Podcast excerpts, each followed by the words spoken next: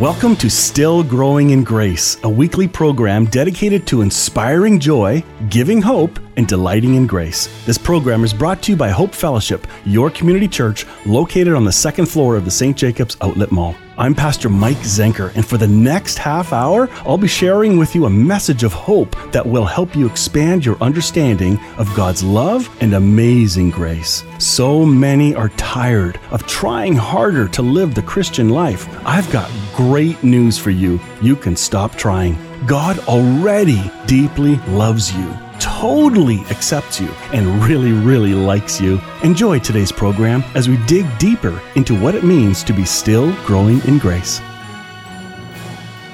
Welcome to this week's episode of Still Growing in Grace. Today, we're going to talk about the topic of resolving to believe, coming to a place of deciding what you believe. There are many today who are walking in faith as a believer or a Christian, and they're not certain about some things they believe in. They would like to know better, but they're not sure how, or they're confused because of all the conflicting messages. But we don't have to worry about all those subtopics. There are some key things that we can resolve to believe, and that's what I want to encourage you with today.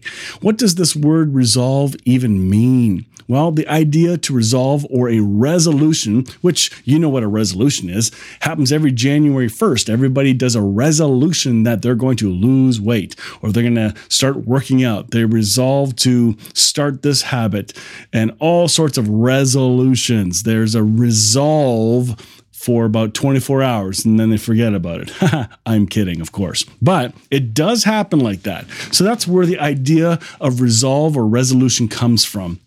And a definition would be something like this to come to a definite or earnest decision about or to determine to do something, I've resolved that I shall live but live to the full, like that kind of an idea.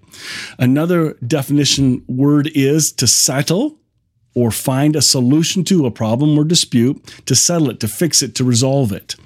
Uh, then uh, another final definition would be a resolve or firm determination to do something or not to do something. That's what this idea of resolve comes from. There was a, a powerful story, uh, Nehemiah chapter 1. There's a, a, huge shift in the people of Israel's minds uh, when this story happens. I'm going to read to you from Nehemiah chapter 1 uh, a quick summary of a change of mind, a new determination uh, in the lives of people when they heard some news. Let me just read it for you because it'll make a little more sense.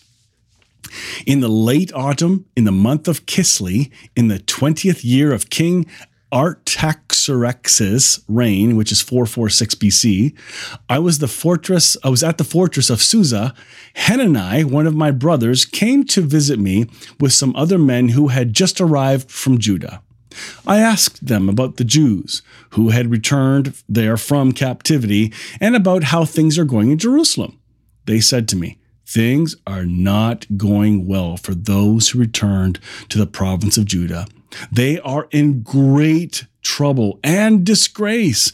The wall of Jerusalem has been torn down. The gates of the city have been destroyed by fire. When I heard this, I sat down and wept. In fact, for days I mourned, fasted, and prayed to the God of heaven. I'm going to pause there for just a moment. I find it interesting that Nehemiah, who's not even in Jerusalem, but he is he's part of their heritage and who they are and their people, he hears eh, because he's asking about his homeland, his home key city. He hears it's in a terrible place, and his response is deep. It's one of anguish. It's like he took in the pain and the frustration of the people stuck in Jerusalem. His response was for people he loved. How many times do we not respond like that when we hear people are in distress? We hear people in trouble on the news all the time. We hear about fellow believers having great difficulty, and we've already written off many of them thinking it's all their fault anyway. They're not listening to any advice anyway, so you write them off so you don't have to feel their anguish. It's just one of those cold, harsh realities that I have witnessed in the church world for a long time. Unless it benefits you, then you'll jump into action. Well, here Nehemiah does something and models something we need to take seriously. He wept, he prayed. In fact, he fasted for days to the God of heaven. Then he writes, Then I said, This is Nehemiah's prayer. You'll love this.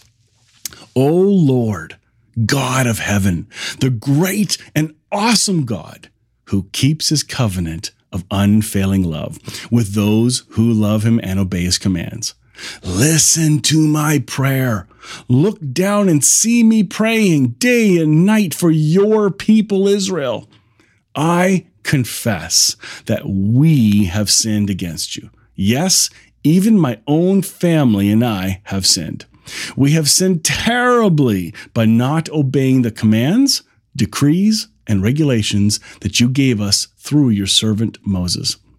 Please remember what you told your servant Moses. If you are unfaithful to me, I will scatter you among the nations.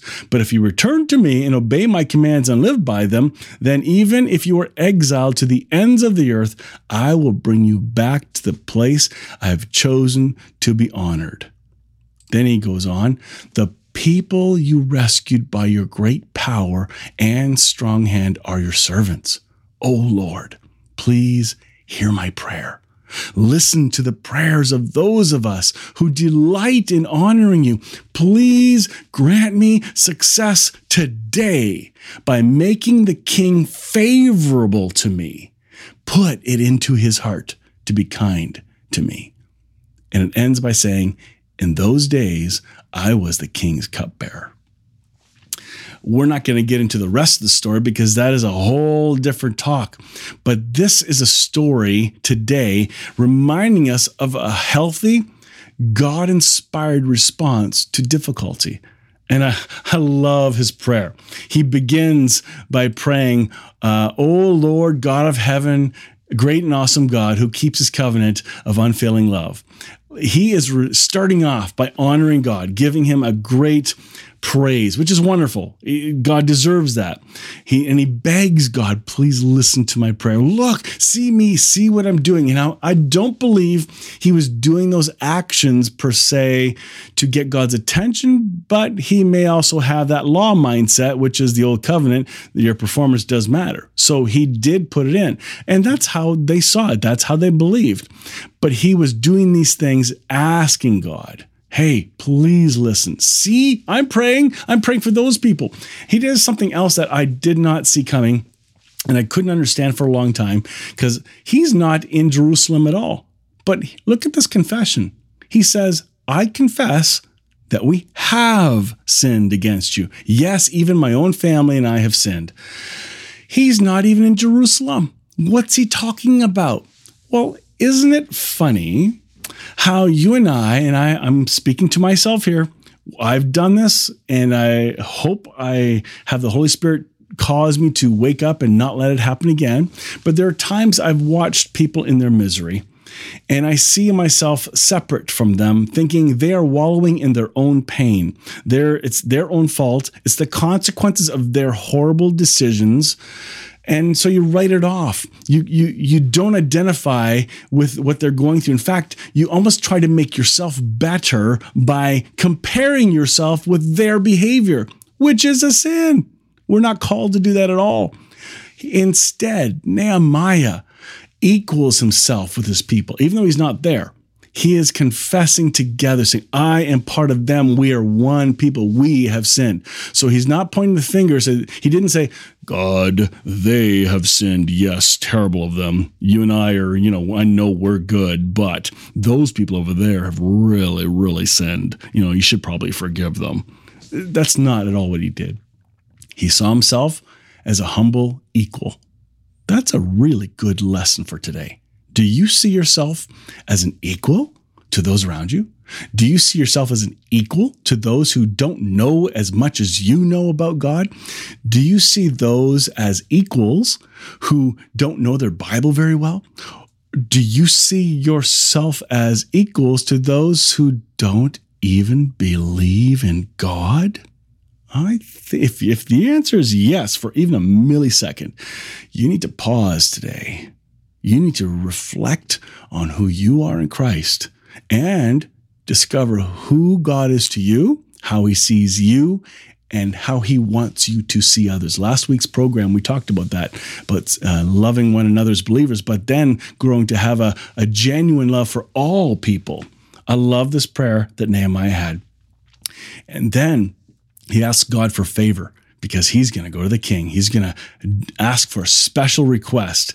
And again, that story is awesome. So go and check out Nehemiah chapter one. It's a great story of faith. Uh, and uh, the short answer is I'll tell you now uh, the king does give him favor and the king does give him time off. Not only does the king give him time off, he sends him away with supplies galore. He sends him with a guard to protect him. Like this is like over the top generous. Clearly, God answered his prayer and he was shown favor. This is phenomenal. Then we have this other story of another individual who had to resolve to believe. Because the reason the story of Nehemiah is so important is because he resolved in him, he decided in himself that he was going to not just pray for them over there, separating himself, oh, poor people, you know, hope, hope you do well, hope you're okay, God bless you, prayer, prayer and thoughts, prayer and thoughts, bye. He didn't do that at all he put his whole heart into it and resolved to do something about it. And I believe that resolve came through or out of that time of prayer, fasting, and uh, uh, deep meditation. I, I really do. I think his whole mind was changed. Then we have the story of Joseph in Matthew chapter 1, the stepfather of Jesus. This is how Jesus the Messiah was born. Joseph, to whom she was engaged, was a righteous man. It did not want to disgrace her publicly, so he decided to break the engagement quietly. As he considered this, the angel of the Lord appeared to him in a dream. When Joseph woke up, he did as the angel of the Lord commanded and took his wife, Mary to be his wife, but he did not have sexual relations with her until her son was born. And Joseph named him Jesus.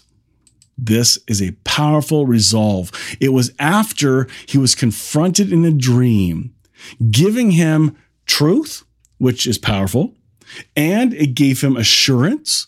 And then he resolved the uh, he, he, undid the previous resolution because he thought I, am going to break this up. I'm resolving to to end this relationship, but I love her a whole lot, so I want to do it nicely. Well, the Holy Spirit changed that resolve. Be ready to have your resolve changed be ready to have certain things that you think you're you're going to die on this hill. Maybe God has a better plan. Maybe He wants to soften you. Maybe He's trying to show you how much He loves you just as much He loves the people that you look down on. Huh. This is a big story. There's another story of uh, in the book of Daniel, and we're going to come back to that in just a moment um, because we're just about finished our first half here. But back to Nehemiah, who had a deep resolve. He determined and was ready and resolved to do something about the burden that was put on his heart. Joseph resolved to change his mind that he was going to get rid of Mary, and God gave him the power and the encouragement to to go through with it. And he walked out that resolve. Nehemiah also walked out that resolve. So let's come back to the second half and find out what Daniel does. Don't go away. Family run, family owned. So their focus is on you. Conestoga Lodge Retirement Residence is a full service retirement home in Kitchener, and you'll be impressed to know that they are not a big corporate chain. They're quality driven with a focus on each and every individual. Conestoga Lodge offers permanent and short term stays. To book a free, no obligation tour, you can call 519 576 2140 or visit online at conestogalodge.com. Looking for adventure in the great outdoors? It's not far from your own backyard at Conestoga River Horseback Adventures. Fun for the whole family, or why not your next corporate party? Trail rides are offered all year round, and other options like pony rides and birthday parties for the young cowboys and cowgirls. Afterwards, you can relax and keep the party going in their large, comfortable lounge. Conestoga River Horseback Adventures, 519 888 6503 and horsebackadventures.ca. One of my favorite stories is the story of Daniel, where he does the greatest resolve I have ever heard of in scripture. It's just blunt, it's obvious to see. I don't know about you and I, but uh, there are days I, I had resolved to do certain things and then I just don't feel like it anymore. I'm tired. I want to give up. I want to just crash. I don't want to do that project. I don't want, I'm not a good finisher. I'm a good starter, but I don't finish well. And that's, that's difficult, but having people around me that do finish things definitely encourages me to complete those tasks that I've left undone. But in the story of Daniel, we have this awesome verse. It's it says this, but Daniel was determined not to defile himself by eating the food and wine given to them by the king. He asked the chief of staff for permission not to eat these unacceptable foods. Huh. Some of you may not know the story, and if you don't, it goes something like this. Four young men were taken captive Shadrach, Meshach, Abednego, and Daniel. They were brought to Babylon. Uh, they were going to be trained as influencers of the Jewish people. They were going to break them down, break down their resolve to their old way of thinking, old way of believing. They were going to convert them to the Babylonian teaching and make them Babylonians, but look like the Jewish people so the Jewish people would buy in and believe them. This was a really good trickery at its best. This is a way to brainwash. And they first thought they could brainwash Daniel, Shadrach, Meshach, and Abednego.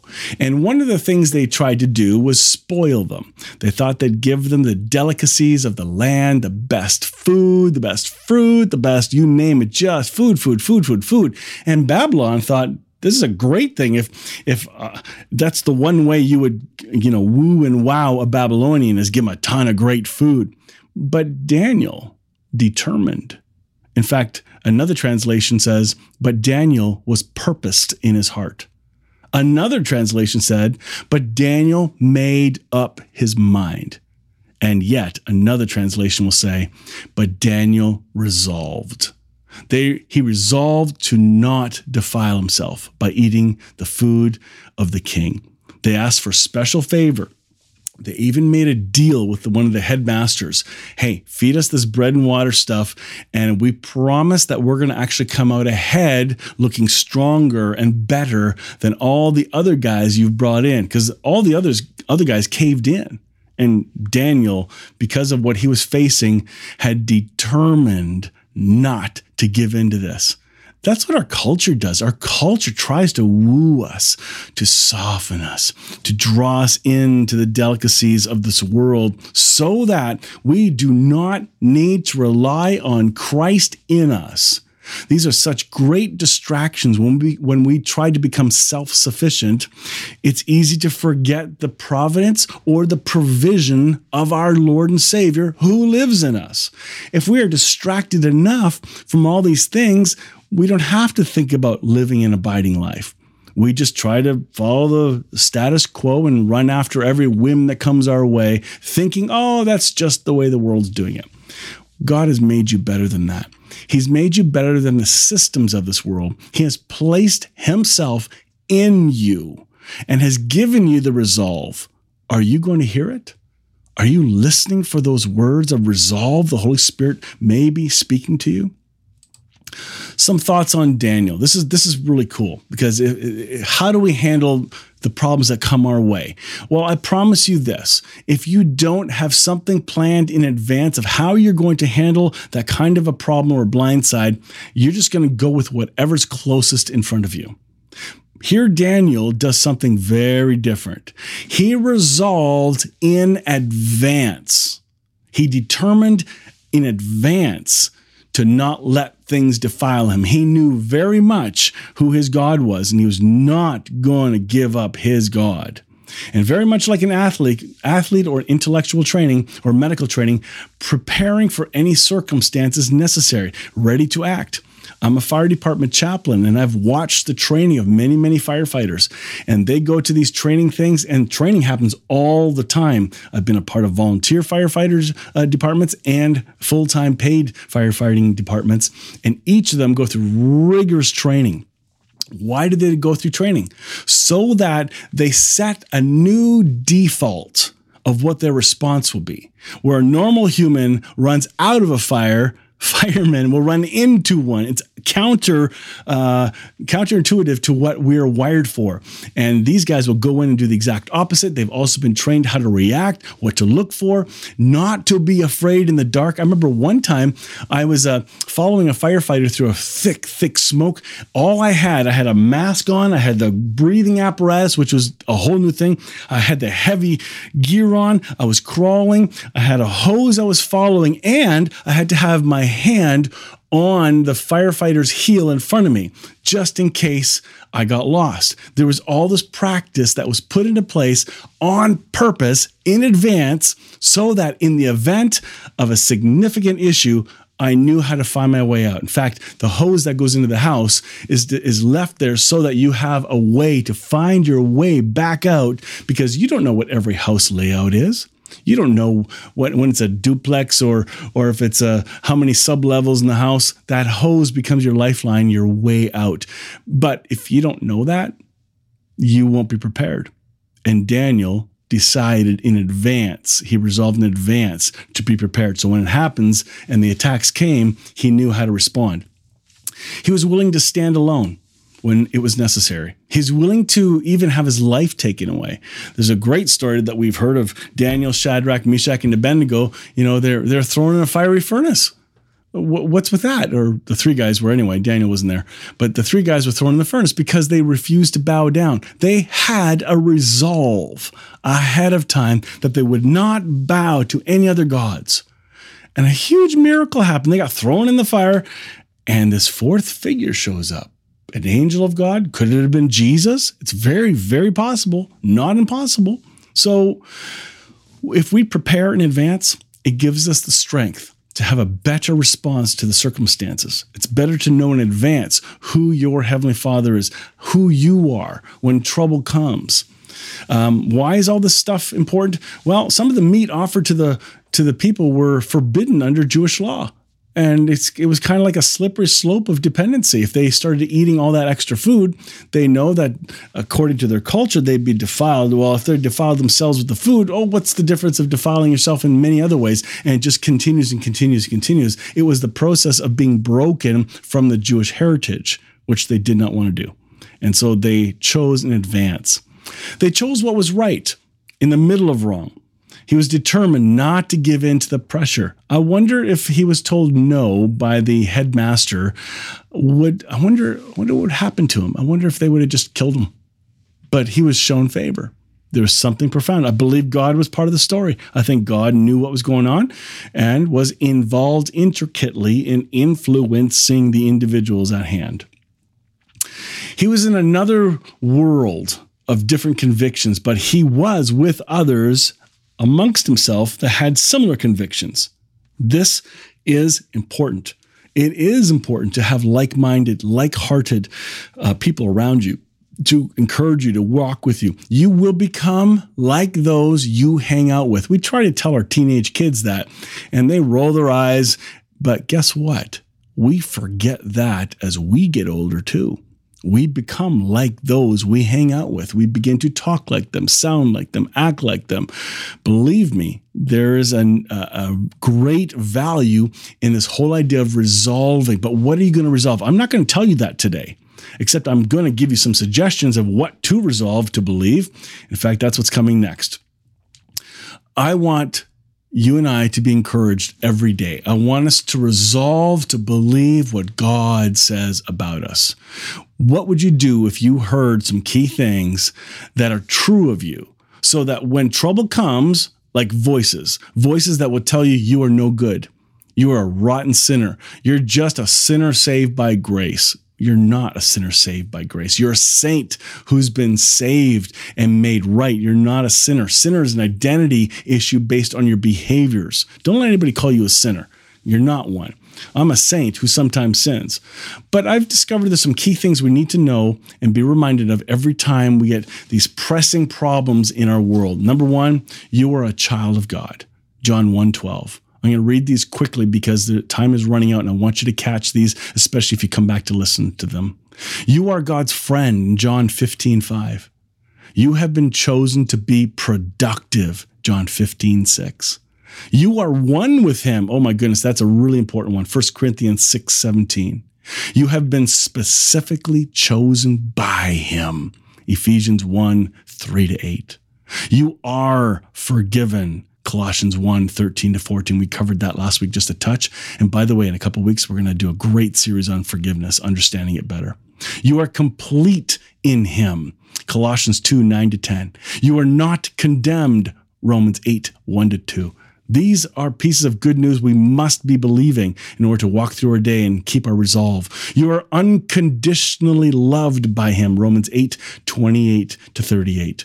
You are safely hidden with Christ in God. Philippians 1 6. You are assured that God will finish what he started in you. Philippians 3:20. You are protected from the evil one. 1 John 5:18. You have divine life dwelling inside you. 1 Corinthians 3 16 to 17.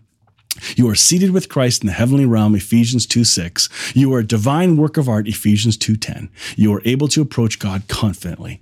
With that, have a fantastic, resolved day to believe God loves you. See you next time.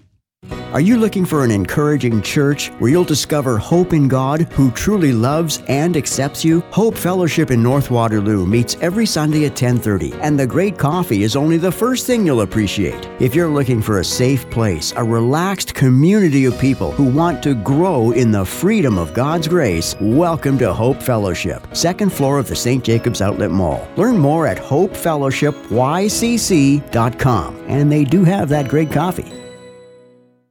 Martin Small Engines and Auto Clinic in Elmira is more than small engines. Like their name says, Martin's is also a full service auto clinic focused on automotive repair and service, brakes, tires, local lockout service, and so much more. Whatever you need, Martin's can do it. For that small town feel with large shop quality. Trust a team that really cares. Martin Small Engines and Auto Clinic, Industrial Drive Elmira and martinselmira.com.